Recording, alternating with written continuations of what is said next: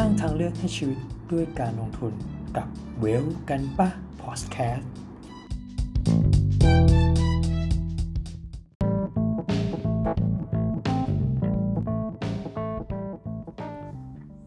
สวัสดีครับ พบกับเวลกันปะ EP 8 EP นี้ครับเป็น EP ที่ถือว่าเป็นสิ่งสำคัญมาก ๆ ที่นักลงทุนที่กำลังอยากที่จะลงทุนผ่านกองทุนรวมเนี่ย จะต้องศึกษา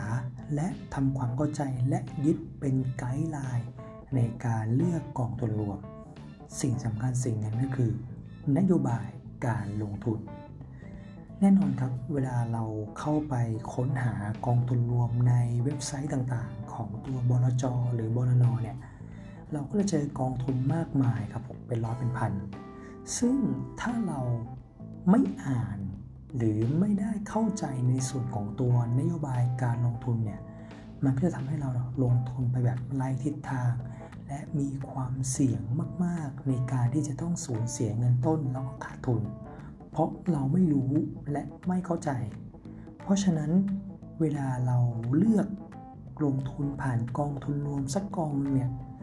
สิ่งสำคัญที่เราจะต้องพิจารณาก็คือนโยบายการลงทุน ซึ่งนโยบายการลงทุนเนี่ยครับผมก็จะถูกระบุไว้ในตัวฟันแฟกชีตของตัวกองทุนต่างๆ และนโยบายการลงทุนเนี่ยก็จะเป็นตัวบอกว่ากองทุนที่เราจะลงทุนเนี่ยเป็นกองทุนประเภทไหนนำเงินของเราเนี่ยไปลงทุนในสินทรัพย์อะไรบ้าง แล้วตัวกองทุนเนี้ยมีความเสี่ยงอยู่ในระดับไหน มีการจ่ายปันผลไหม ต้องใช้เงินขั้นต่ำเท่าไหร่ในการซื้อ ซึ่งตัวนโยบายการลงทุนเนี้ยจะมีบอกข้อมูลเหล่านี้อยู่